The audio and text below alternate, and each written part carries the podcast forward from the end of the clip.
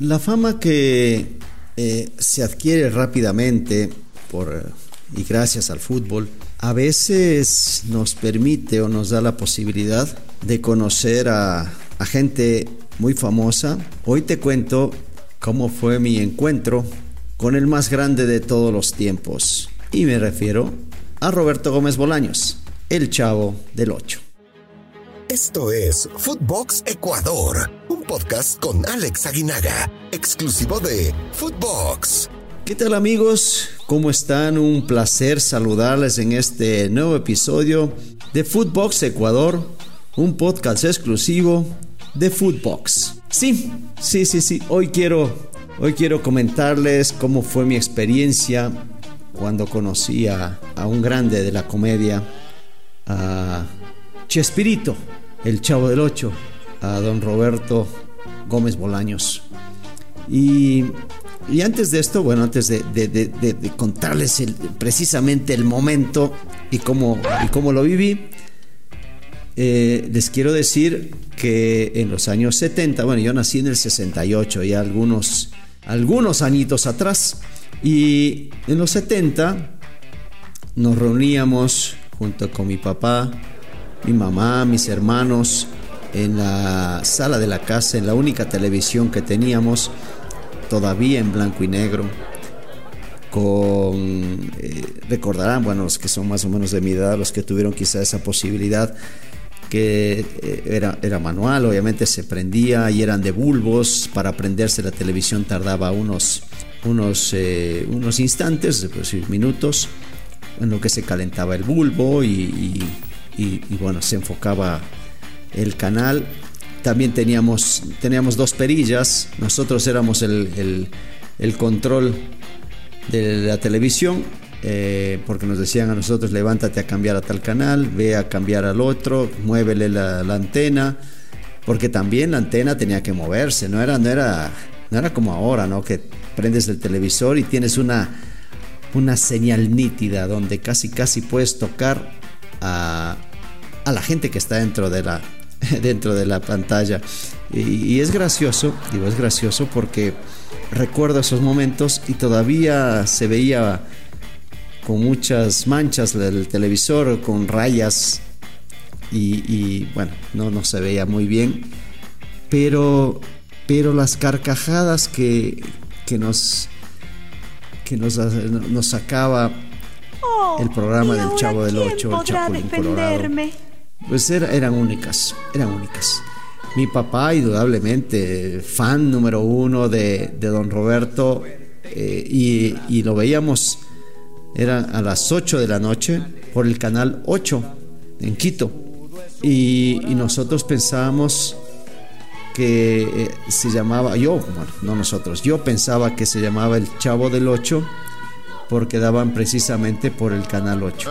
Ya después en algún momento en uno de los programas eh, le preguntaron que por qué, por qué se llamaba el Chavo del 8, ¿no? Y se lo preguntaban ahí en el programa y, dijo, en, un, en una entrevista, perdón, y dijo don Roberto que era porque el chavo vivía en el departamento número 8 de la vecindad. Lógicamente yo me enteré muchos años después, bueno, prácticamente hace poquito tiempo también. Y me imagino que hoy al escucharme, muchos de los amigos que no sabían por qué se llamaba el Chavo del Ocho, quizás tomen nota y digan, ah, fue por esto.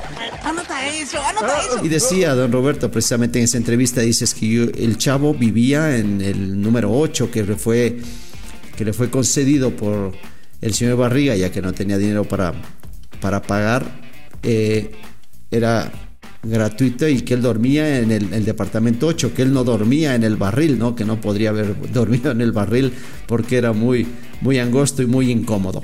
Pero bueno, entonces en esas, volviendo a mi pasado, nos, reuníamos con mi papá y a las 8 de la noche estábamos todos esperando que salga el chavo, esperando el programa y y era fantástico. No solamente por el programa, porque el programa hasta ahora lo podemos ver y ahí en, YouTube sobre todo, que lo puedes ver programas desde, desde los 70s hasta los últimos que pudo haber hecho, cómo fue cambiando desde la vecindad, la primera vecindad, eh, los mismos personajes, cómo fueron evolucionando hasta ahora que hay las caricaturas ¿no? de, del chavo.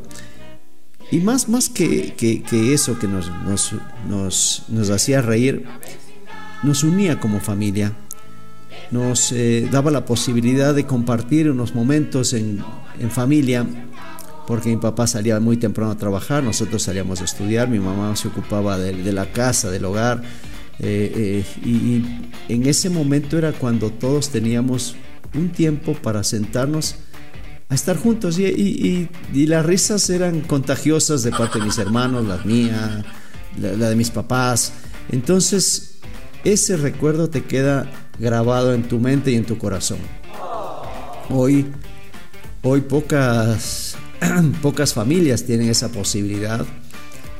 Algunas familias por, por situaciones de, de tiempo, de trabajo, de ocupaciones, inclusive bueno, de, de relaciones, pues no están juntas y, no tienen esa posibilidad. Ahora el cine se ha vuelto una opción para poder ir en familia, poder ir a ver alguna película. En nuestra época eh, poco poco íbamos al cine en realidad porque eh, en la parte económica no había la, posibilidad real de, asistir porque éramos muchos y, bueno, tampoco, tampoco era una opción, era esporádica la manera de, poder ir a ver una película no había, no había tampoco tantos cines y tantas opciones. También el ir al, cine era, era genial, era increíble porque era como eh, llegar a, un lugar en donde pues no, no, no, no, era, no era habitual, ¿no? Desde ahí y era como, como un premio, como un premio. Vamos al cine era, era en realidad algo que no, no, lo puedo decir con palabras, estoy tratando de buscar la palabra exacta, pero era, era, era lo máximo, era lo máximo ir a, una, a ver una película de cine. Hoy la gente de repente me escuchará y dirá, este es un bobo, ¿cómo puede comparar ir al cine con, con algo que era un premio para, para todos? Pero bueno, era por la situación que vivimos en los, los 70s, inclusive los 80s, así que no era, no era nada sencillo nuestras una salida que ahora normalmente lo haces de, una manera cotidiana y común, ir a un, balneario para nosotros era, era complicado, era difícil, era, era salir a, pasear, ¿no? Y, no, no, había, no había los recursos como para poder hacerlo. Pero bueno, ya me desvío un poquito del tema. Lo más lindo, don Roberto Gómez Bolaños. Cuando eh, a mí me invitan, ya en, no recuerdo bien el año, es increíble. Eh, piensa, piensa, piensa. Fue el año 91, 92, 92, sí, donde me invitan a un programa que se realizaba por cable, ahora prácticamente toda la televisión es de cable, se llamaba eh, contra, eh, Controvertido, Controvertido. Era un programa de Cablevisión, lo generaba el grupo Televisa. Como ustedes saben, yo jugué en Necaxa y Necaxa pertenecía a Televisa. Este programa controvertido, eh, como su palabra muy bien lo dice, provocaba controversia. Y eh, dentro de los invitados había jugadores de fútbol, exjugadores de fútbol, árbitros o exárbitros y amigos de la, de la farándula. Eh, algunos actores que les obviamente ligados con el fútbol, que les gustaba mucho el fútbol y que creo que todos en algún momento somos o fuimos hinchas de un equipo de fútbol y eso generaba una polémica porque el punto de vista era también diferente, además de periodistas que podían ser invitados o el conductor. A mí me invitan, eh, no sabía quiénes iban a ir, hay que decirlo, el día que me inviten era un, programa en la noche, voy con mi esposa, me acompaña y en el programa me toca en suerte, bueno, primero veo, saludo a todos, siempre, si algo me enseñaron en mi casa era saludar cuando llegas y despedirte cuando te vas, eh, saludo con todos y obviamente veo la figura de don Roberto Gómez Bolaños. Increíble, impresionante, quizás la gente no, no, no o sí podrá entender mi, sorpresa y, y, mi expectación. Entonces me, acerco, lo saludo, eh, le digo, le, le cuento que, que, soy uno de, su, de, su fan, de sus fans más grandes, le, le cuento a mi papá, de mi mamá, de mis hermanos, que nos sentábamos a ver su programa en Ecuador y él decía, oh sí, Ecuador, dices, porque yo, yo fui a Ecuador y estuve en la Plaza de Toros y ahí eh, fue linda la gente. Habló muy, muy, muy lindo, muy lindo de, su momento, de lo que vivió en, en, tierras ecuatorianas y que siempre hablaba de Ecuador muy bonito. Siempre habló de Ecuador muy bonito, no porque me conoció, porque yo lo veía en varias entrevistas que hablaba de Ecuador muy bonito porque lo recibieron muy bien. Y me dicen los, la gente del, floor manager, todos los que manejaban ahí el, show, que me siente justo al lado de él. Eh, estamos en sillas individuales. Y eh, estaba, lo tenía a un metro. Yo emocionado, la verdad. Eh, yo estaba. Parecía que había regresado a los setentas y me sentaba a ver una, una, una serie del Chavo del Ocho. Estaba con él y y en lo que conversábamos, pues obviamente en el programa se habló del América. Él es muy, bueno, él fue hincha del América. Recordarán las películas del Chanfle 1, el Chanfle 2 y todas las que, las que hizo. Siempre ligaba al América. Era su equipo.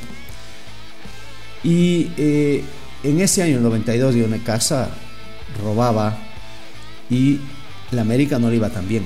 Eh, en, el, en pleno programa, pues obviamente al ser controvertido, don Roberto reclamaba.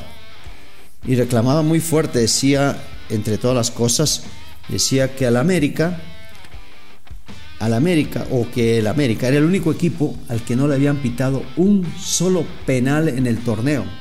Vamos al corte y yo aprovecho el corte para conversar con él, como aproveché todos los cortes, y en ese corte le digo, es que don Roberto, eh, para que le piten penal al América, tiene que llegar a pisar el área. La carcajada de don Roberto llamó la atención de todos, obviamente, porque se lanzó una carcajada. Yo me puse rojo porque me dio vergüenza de que, no, no de que se riera, sino que fue tal el, el, estruendo que hizo que todo el mundo volteó a ver y yo, bueno, pues me sentí señalado y culpable de, de haberle soltado una carcajada o de haberle hecho soltar una carcajada a mi ídolo. Entonces, eso lo fue todo. Cuando volvemos del corte, eh, don Roberto pide la palabra y dice, bueno, eh, a mí ya me dijeron por qué, por qué no le pitan penales al América. Yo me puse rojo, me hice chiquitito y dice don Roberto, dice que Alex me dice que no le pitan penales al América porque para que le piten un penal primero tiene que llegar al área y se suelta otra vez a reír. Y la gente ahí no sabían porque se había reído antes, empezaron a carcajearse todos. Y yo nuevamente me quería, me quería esconder, pero eh, de ahí, de ahí nace una amistad con don Roberto espectacular. Fui a ver sus obras de teatro. Cuando venían amigos y familia de Ecuador, los, iba, los llevaba a que vean la obra de teatro y él luego nos recibía en su, en su camerino con doña Florinda y con todos los actores de la obra. Pero fue fantástico. Conocer a tu ídolo es maravilloso. Don Roberto, para mí, donde quiera que estés, te quiero mucho y siempre vas a ser parte importante en mi vida desde mi niñez hasta que me muera. Un abrazo para todos. Footbox Ecuador con Alex Aguinaga, exclusivo de Footbox.